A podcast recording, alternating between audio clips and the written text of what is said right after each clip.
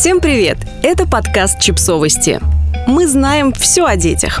Как экономика влияет на наши методы воспитания? Экономист Матиас Дубке вместе с командой исследователей провел масштабный анализ родительских практик в разных странах мира и пришел к выводу, что экономическое и социальное расслоение в стране оказывает ключевое воздействие на принятие родителями того или иного воспитательного решения. В 2019 году в издательстве Принстонского университета вышла его книга «Любовь, деньги и родительство. Как с помощью экономики объяснить наши методы воспитания». Делимся с вами несколькими важными тезисами этой работы.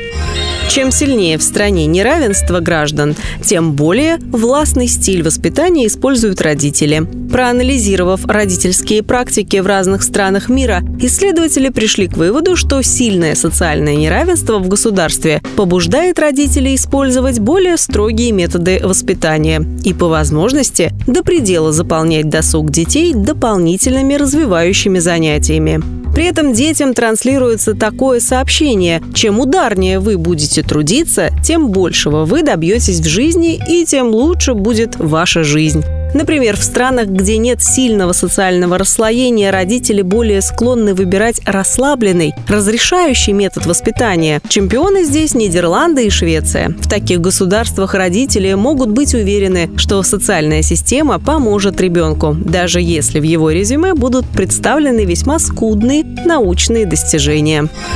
Школьная система влияет на методы воспитания. Если школьная система пронизана духом соревновательности, как это происходит в США и Китае, родители будут склонны к более сильному вовлечению в воспитание ребенка. Они чаще проверяют выполнение домашних заданий, чаще выбирают авторитарность в родительстве, а в Финляндии и Швеции в школах пытаются воспитать в детях не соревновательность, а умение работать в команде. Больше времени уделяют проектной и групповой работе, и ученики не испытывают такого стресса из-за отметок. Родителям в Японии, как и в Китае, также приходится быть достаточно авторитарными, чтобы дети показали в школе хорошие результаты. Хотя в стране и нет сильного социального неравенства, и можно было бы предположить, что родители могут позволить себе использовать более мягкие методы воспитания. Частое обсуждение в местных медиа феномена «родители-монстры» или «образовательные мамы» тому подтверждение. Одна из расхожих японских фраз звучит так «Подготовка к университету начинается с яслей». Специально тренировать детей на прохождение тестов и экзаменов здесь начинают с трех лет, потому что первый сложный экзамен, если родители захотят отдать их в элитную школу, детям надо будет сдавать в возрасте пяти лет.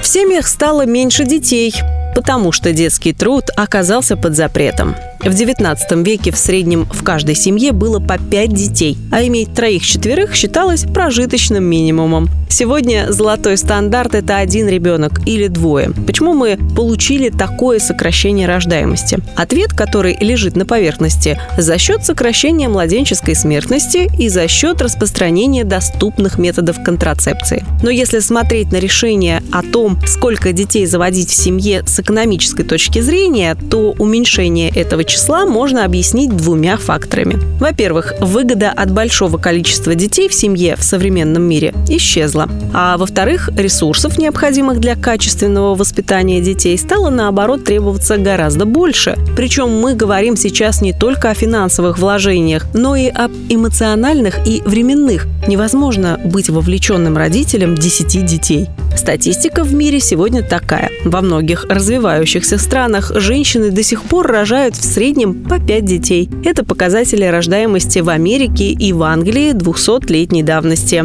Можно было бы предположить, что чем богаче сегодня люди, тем больше детей они будут стремиться завести. Но на практике мы чаще сталкиваемся с обратной картиной. Богатые люди стали заводить меньше детей и больше инвестировать в каждого из них. В доиндустриальные времена родителям было выгодно не отправлять детей в школу, так как у них оставались дополнительные рабочие руки в доме. Возможность отправлять детей на работу в довольно юном возрасте значительно удешевляла их взращивание. Поэтому, если дети работают с раннего возраста, есть смысл заводить как можно больше.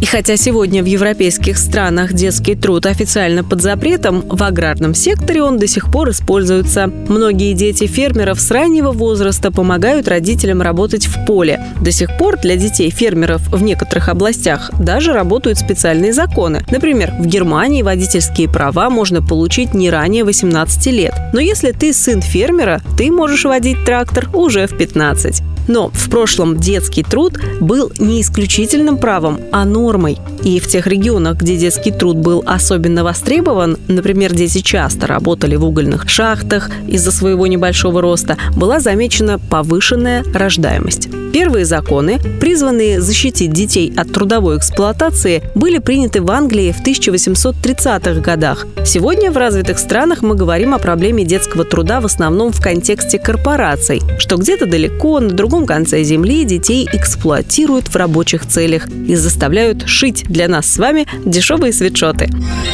По скриптум. Почему мы решили рассказать об этой книге? Мы часто говорим о том, что в родительстве нет какого-то золотого стандарта. Каждой маме и каждому папе приходится искать варианты поведения, которые лучше всего работают в их семье. Но выбор методов воспитания, каким бы индивидуальным он нам ни казался, на самом деле всегда осуществляется не в вакууме, а в контексте страны, экономическом, социальном и политическом. Родители, отдавая себе в этом отчет или нет, своими действиями постоянно реагируют на этот контекст. Мы считаем, что об этом важно не забывать, особенно в эти тяжелые дни. Подписывайтесь на подкаст, ставьте лайки и оставляйте комментарии. Ссылки на источники в описании к подкасту. До встречи!